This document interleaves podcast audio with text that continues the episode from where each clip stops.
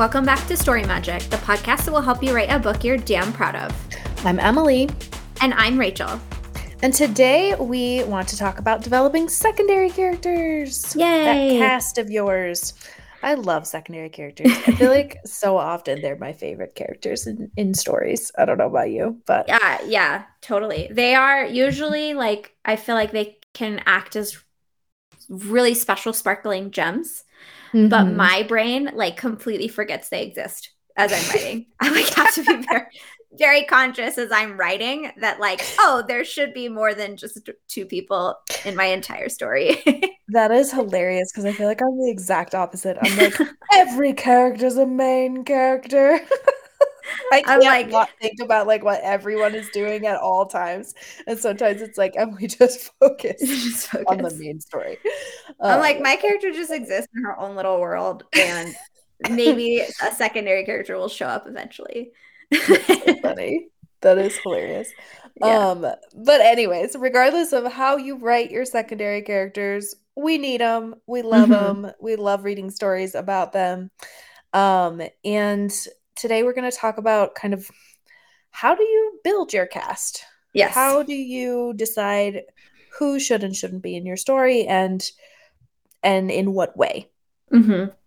Yeah. So let's start by talking about like what is a secondary character what why do they exist or um, there's lots of terms that are thrown out i think talking about this same thing because there's secondary characters and there's tertiary characters and then that people mm. have all sorts of terminology for this but when we talk about secondary characters in this episode we're talking about any character who is not the main character who serves a purpose in the story so usually that's going to be like a named character who has a semi prominent role, whether on page or off the page.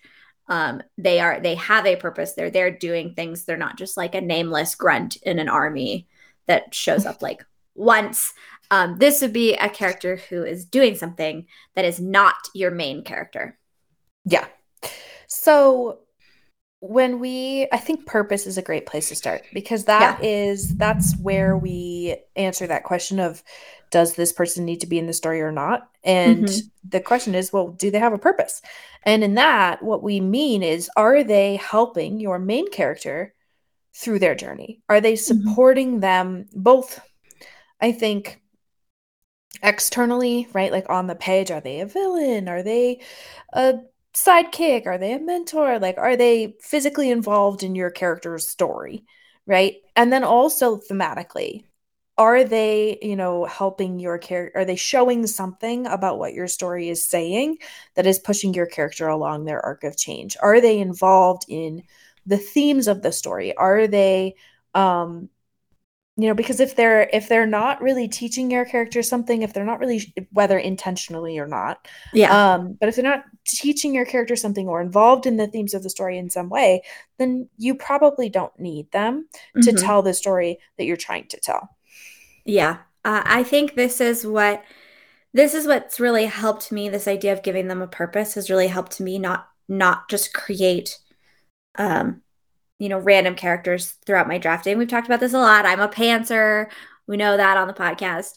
Um, mm-hmm. so, like I was saying earlier, I normally don't have tons of plans for secondary characters. So they tend to pop up as I'm drafting. And then I'm like, oh, I have this idea for this really cool secondary character.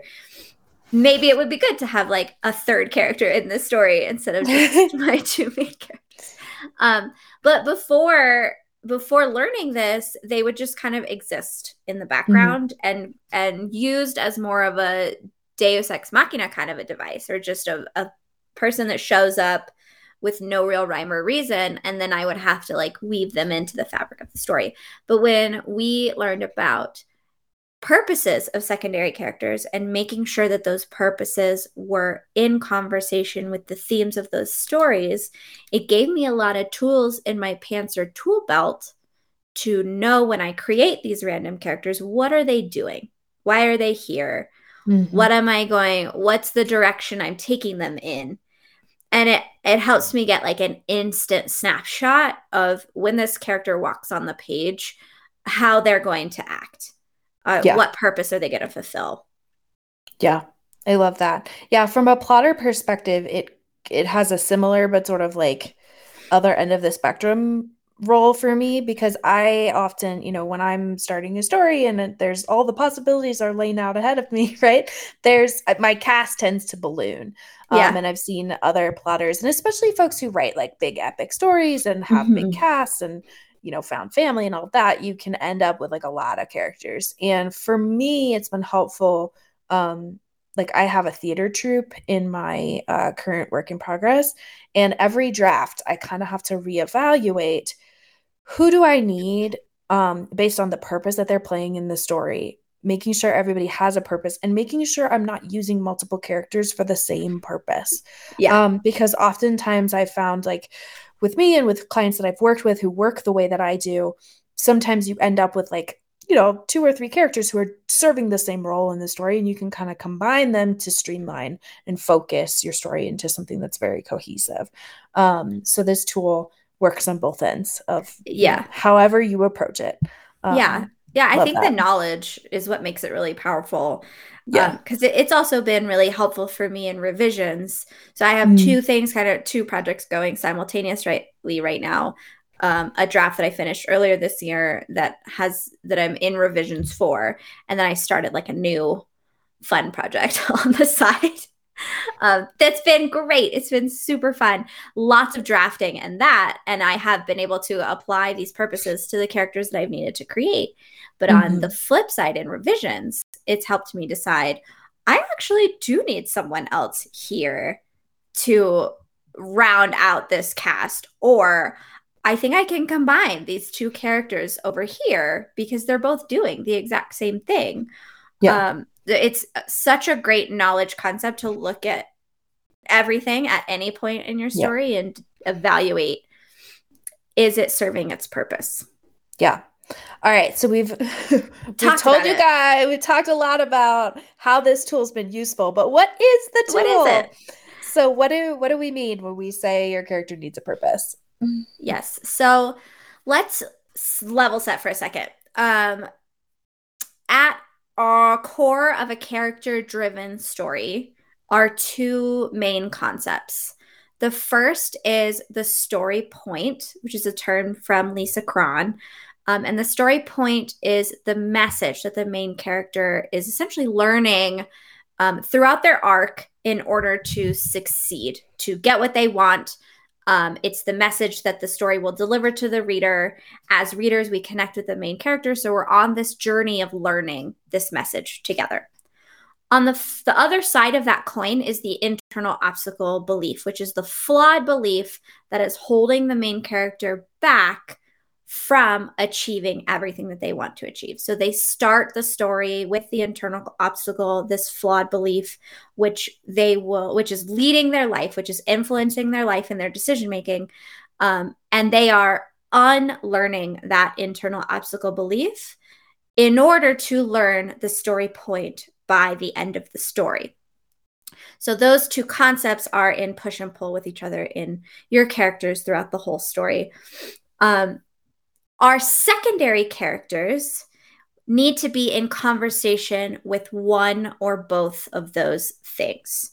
Um, if you want to learn more about the story point and the internal obstacle, you can go back to our episode number three Flawed People Are More Interesting.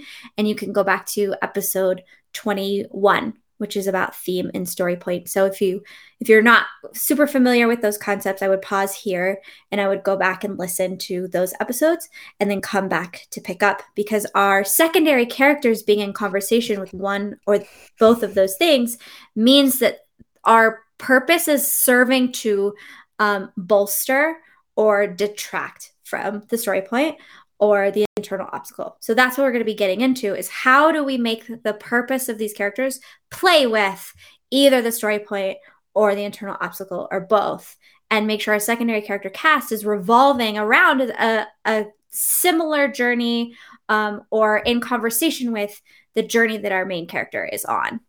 Yeah. Love it. Um it's like it's this idea of like you're taking what your character believes, like the flawed thing they believe and the thing that they need to learn. and then you're making sure that the the rest of the story is kind of touching on those things and either mm-hmm. helping them believe those things or just exemplifying them in a thematic way for the reader so that your story feels cohesive because if you have your character learning something you know and they have this strong journey of change and then you have this secondary character who's like their issues are so totally not connected yeah. at all then they're going to feel completely separate from your story and like you're going to be like the reader is going to kind of subconsciously be like why is this person here so exactly. that's what we're talking about today is like how do you once you kind of know this core of your story the things that you're playing with um, the themes that you're playing with and again go to episode 21 for for more on the difference between themes and story point but it's it's kind of taking that that journey and then looking a little broader and being like okay how can we make sure all these other people are are playing around with these ideas.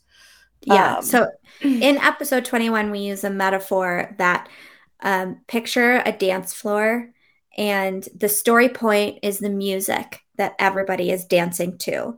Mm. But you mm. have all sorts of different people on the dance floor that are moving in different ways and dancing to dancing in different ways, feeling different things, having different experiences, but they're all dancing to the same music. But if so which would be the same story point. But if you take like yeah. someone who's listening to a completely different song and like has nothing to do with the song everybody else is dancing to they end up looking like a really funky person. Like they look like doesn't have, belong in that room. belong in that room. They have no idea what's going on. So our, if our story point is like our cohesive umbrella it's the music that the whole cast of characters is moving to but they can move to it in different ways. They can experience different things in order to tell, to prove this same message, to tell the same story. I love it. That visual is really helpful. So, what we're going to do for the rest of this episode is we're going to walk you through the five, uh, maybe we can bounce back and forth, yeah. the five main ways that your character can be in conversation with the themes of your story. Um, and then we will talk about a couple of examples. We'll give you some resources to go check out if you want to look at more examples. And we'll give you some tips and tricks for getting in those folks' heads at the end. Awesome. Sounds good. Do you want to start with number sure. one? Pur- purpose number one? Purpose number one. So, the first purpose that one of your secondary characters can serve is um, being a character who represents the story point right? So this is someone who has already learned the lesson of the story. They already understand what your main character needs to learn. Um, and so they can help teach it to them in various ways this is often a mentor. This is like the like when we talk about the mentor archetype, like oftentimes yeah. the mentor fits into this because they know the thing that the student needs to learn and they're mm-hmm. just like constantly repeating it. The student yes. is just not listening, right? Uh, so that's like the classic example, but it can also be it could be a friend, it could be a minor character, it can even be the antagonist. If the mm-hmm. um if your character is has this flawed belief that they can't get over and they're not seeing eye to eye with the person who understands the story point that can make that person the antagonist from their perspective. Um mm-hmm. so this is someone this is pro- someone who likely doesn't change very much throughout the story. Um they might have a minor arc. It depends on kind of how you how you uh, do it. But usually they don't change a whole lot because they already know the lesson and their goal is to to teach it.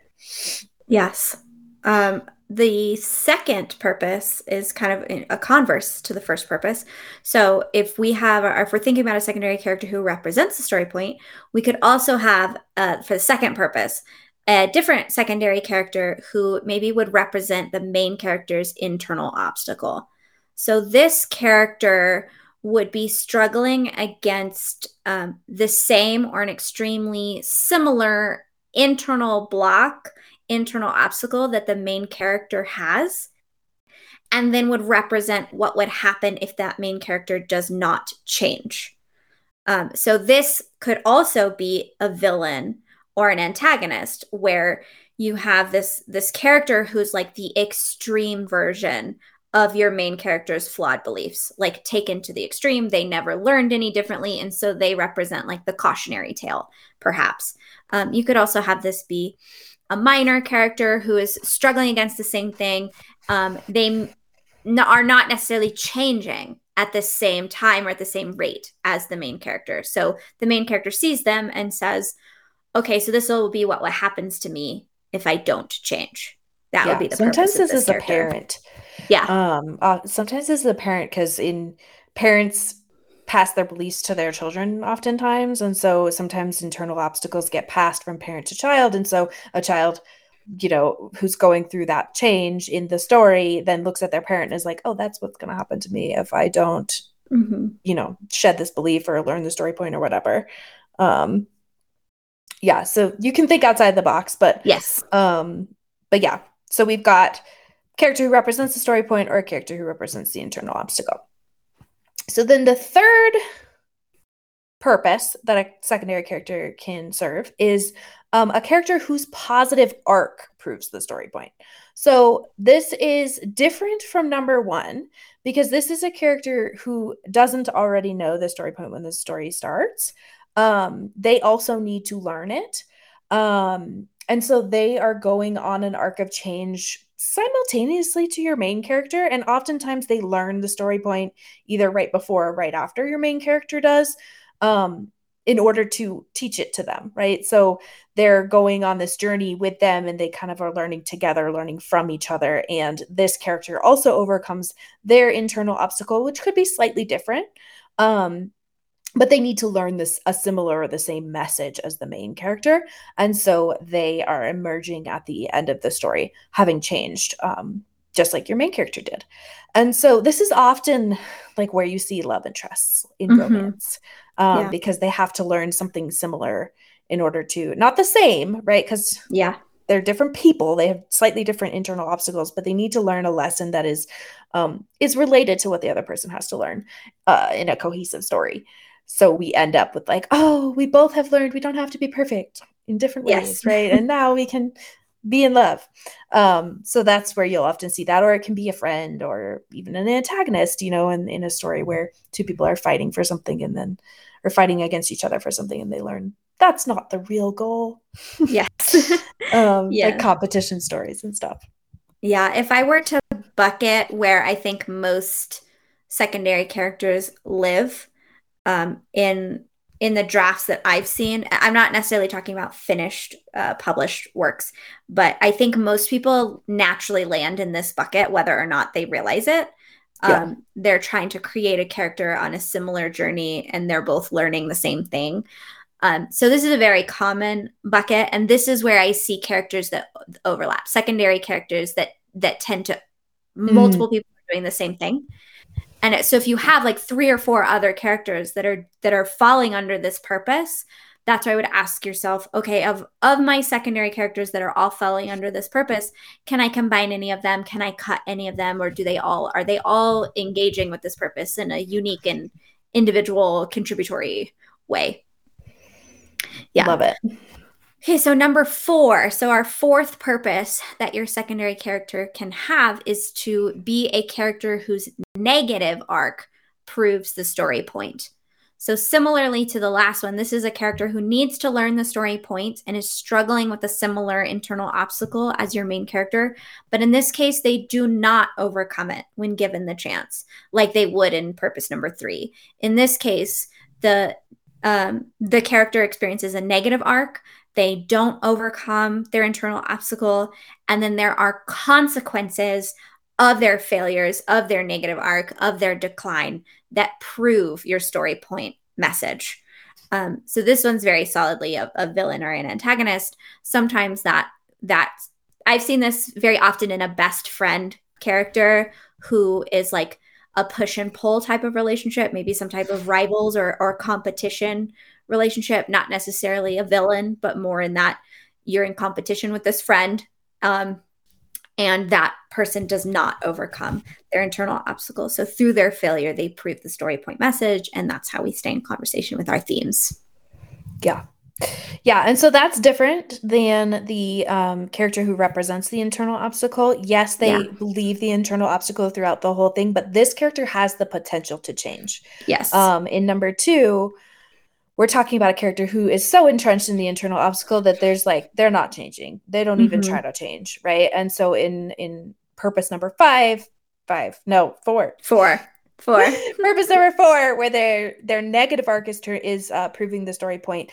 They show the potential to change. They are changing through the story, and then at the last minute, at the end of the story, they fail to, and their failure and the consequences of that um, prove that they would have been better off changing. yeah. um. So that's that's the difference there. So then the last one, and this is probably the the least common, but it's I think it's really fun, is a character who goes against the story point.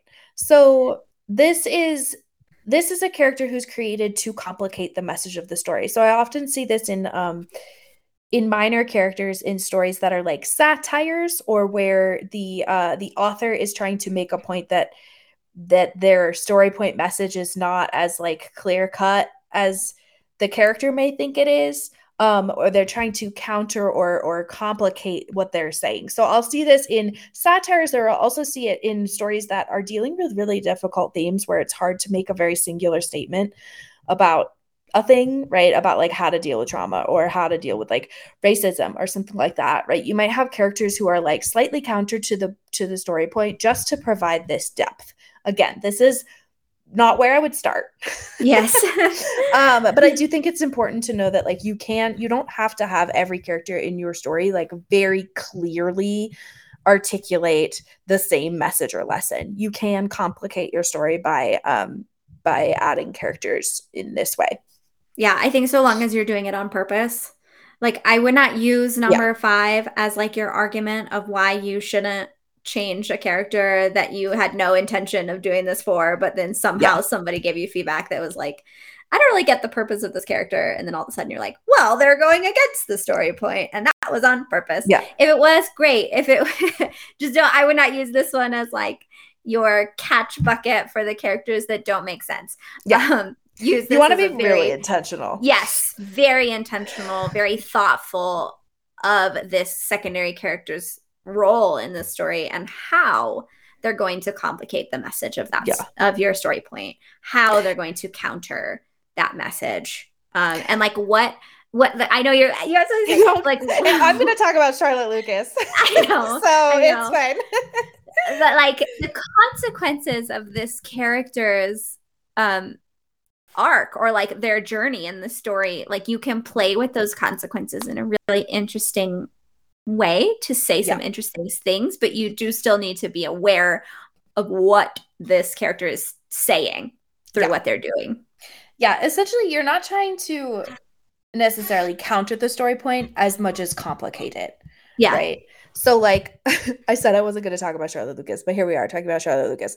In Pride and Prejudice, Lizzie's whole arc is around learning that love can overcome the obstacles of class, that like money doesn't have to get in the way of her and Darcy being together.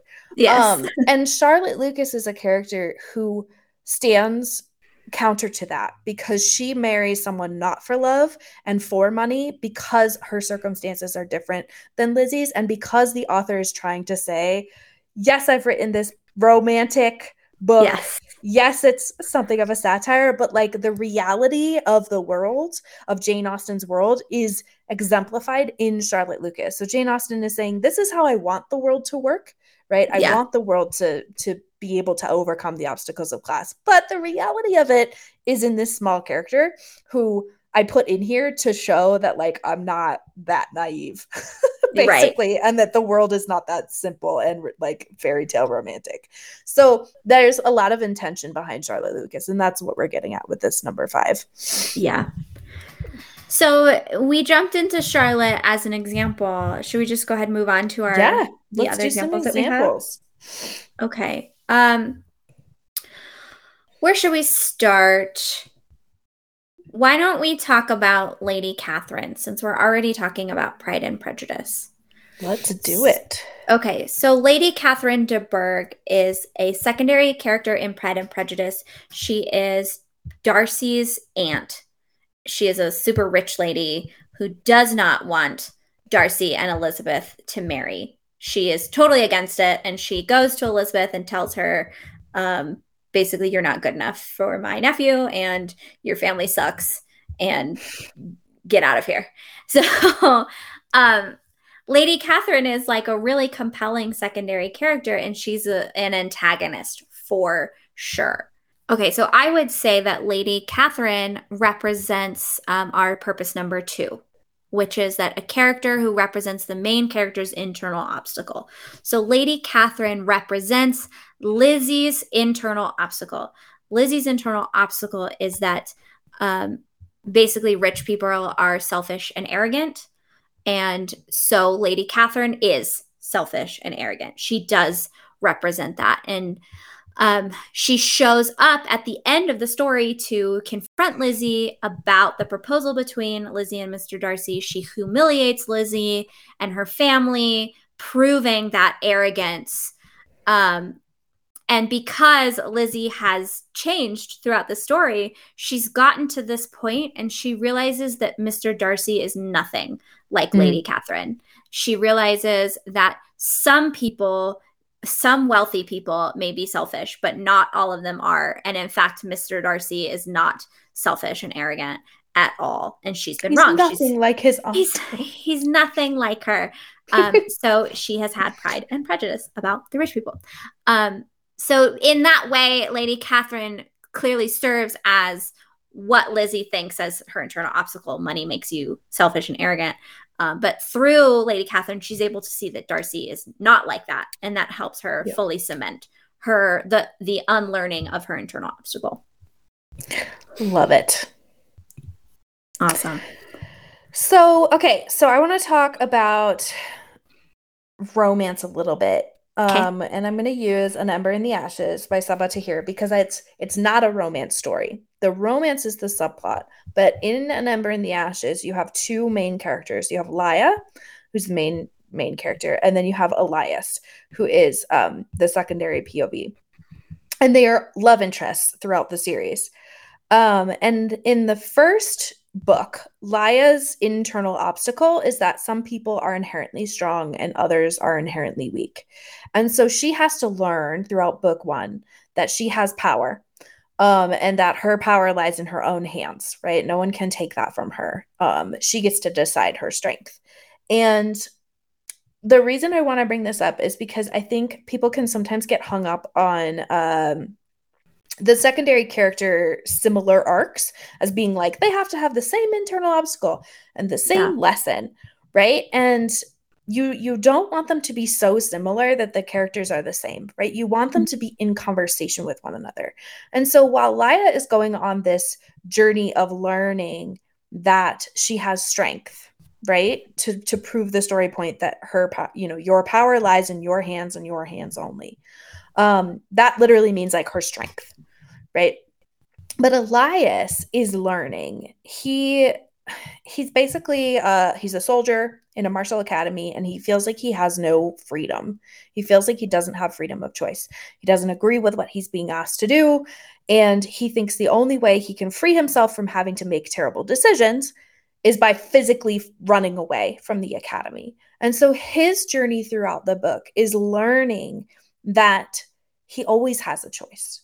That mm-hmm. um and so that's a it's not about strength for him, right? It's about choice. And in the end, he learns I have the choice. Like, I can choose to do the right thing, the thing that I believe in, no matter what.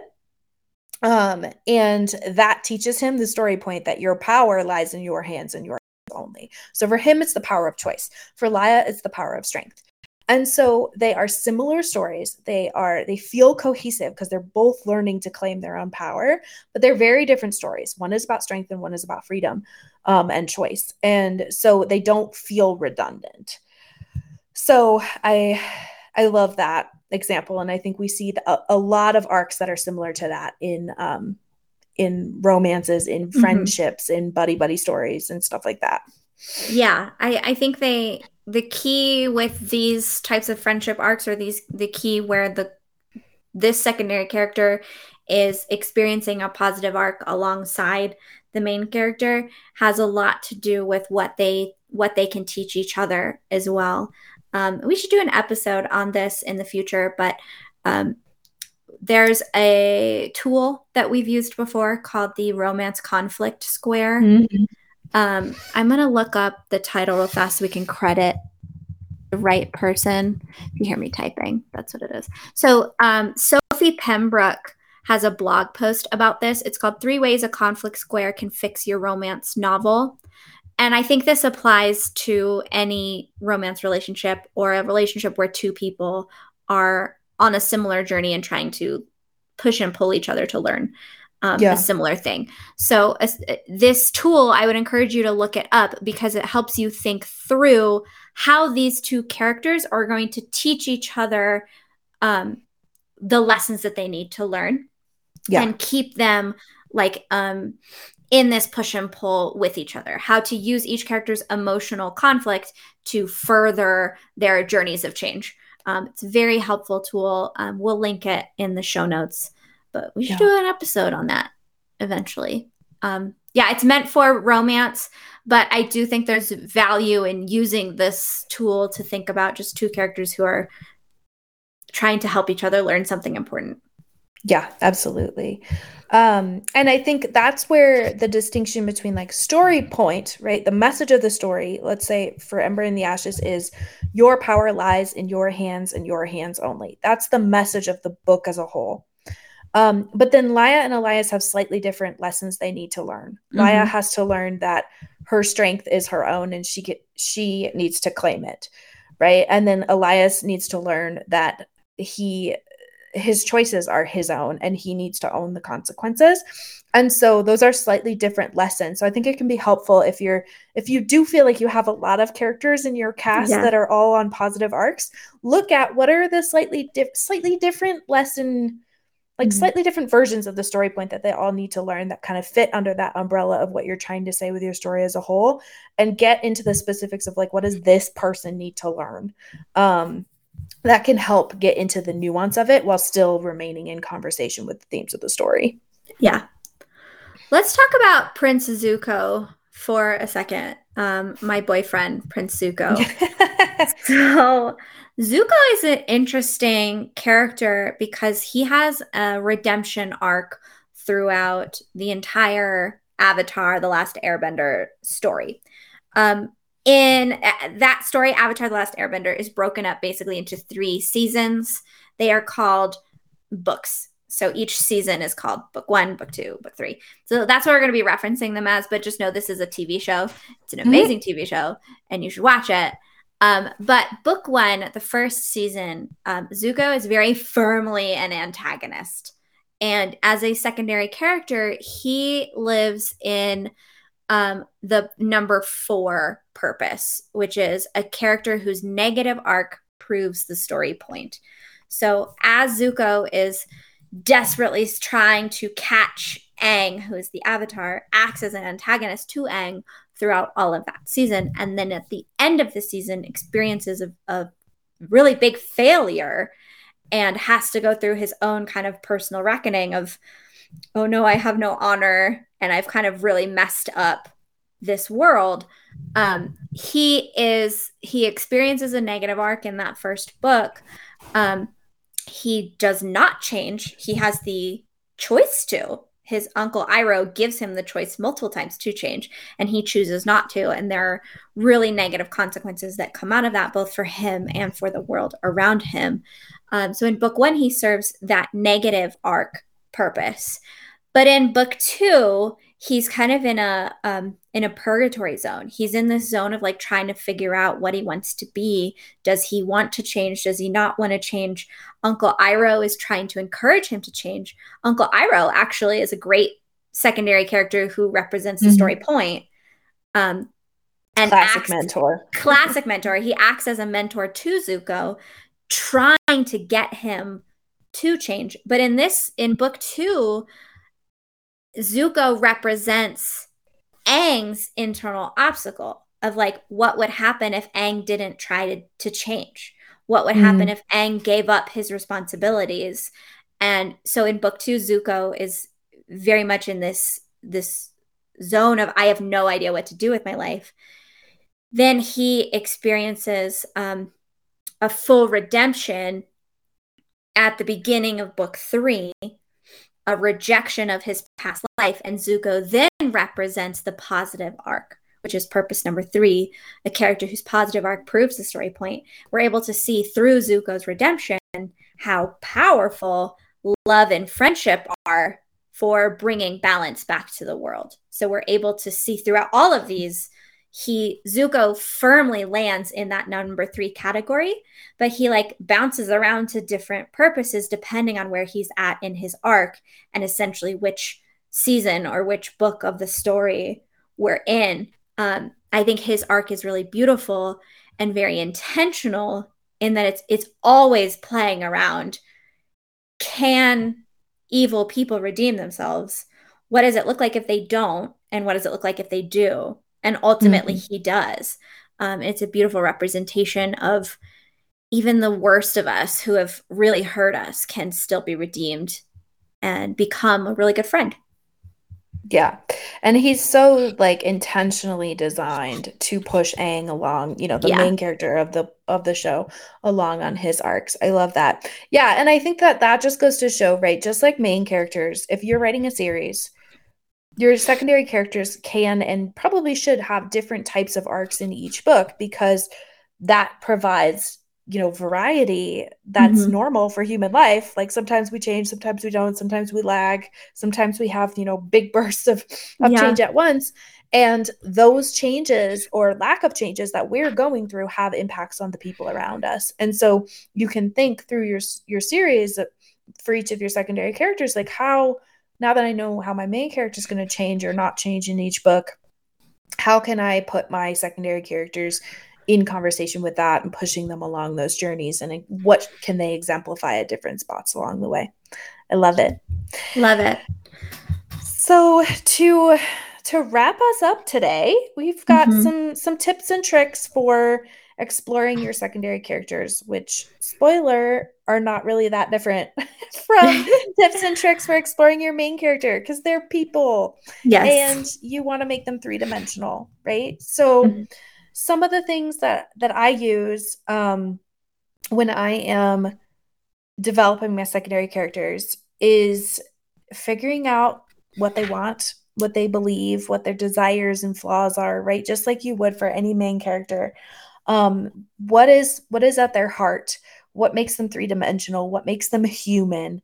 um, and what's driving them is really important, especially for secondary characters, I think, because we want them to be acting consistently on the page. I think sometimes it can be um, easy to make them just serve your main character, whatever you need to be happening for your main character, which is fine for early drafts, right? But eventually we want them to be to be consistent in their actions. Um, and I also think it can help sometimes if you're stuck in a scene where a secondary character is deeply present to go. I actually just did this with a client. She reached her midpoint and she realized that her character's uh, grandfather is playing a much bigger role in the story than she thought, but his actions weren't consistent because we hadn't done very much character development with him in the first half of the story. And so we paused and we are doing a bunch of backstory stuff and a bunch of like deep thinking to figure out what is he actually trying to do throughout the first half of the story and what's he going to try to do after the midpoint and also how did her history with him shape who she is and what she believes and the choices that she's going to make.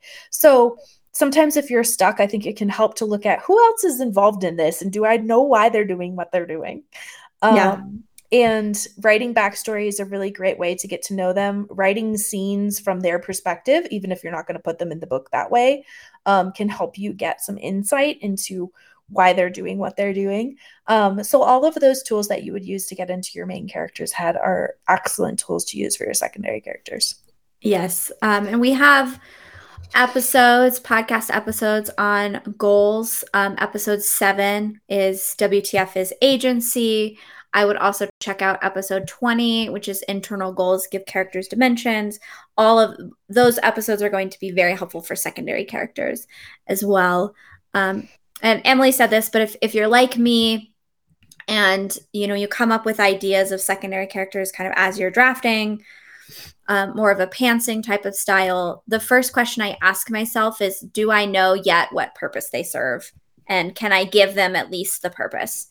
Uh, even if I can't quite answer what their full beliefs and desires and flaws are going to be, if when they step on the page, I'm like, okay, I'm going to have this character represent the main character's internal obstacle, it gives me direction to get me started, knowing that I'm in the right direction. I still need to flesh them out, but I do have an idea of why they're here and how they will be in conversation with my main character and with um, the themes of my story. So that's usually where I start bef- and to give me enough to keep writing so that I don't necessarily have to pause, but then I eventually get there. There, there definitely is whether in revisions or at some point through the story, then I pause and kind of develop them. Um, let them marinate a little bit in my head, let them cure, let them dry out, age, and then see what comes out, what what I end up wanting them to be. Um, yeah.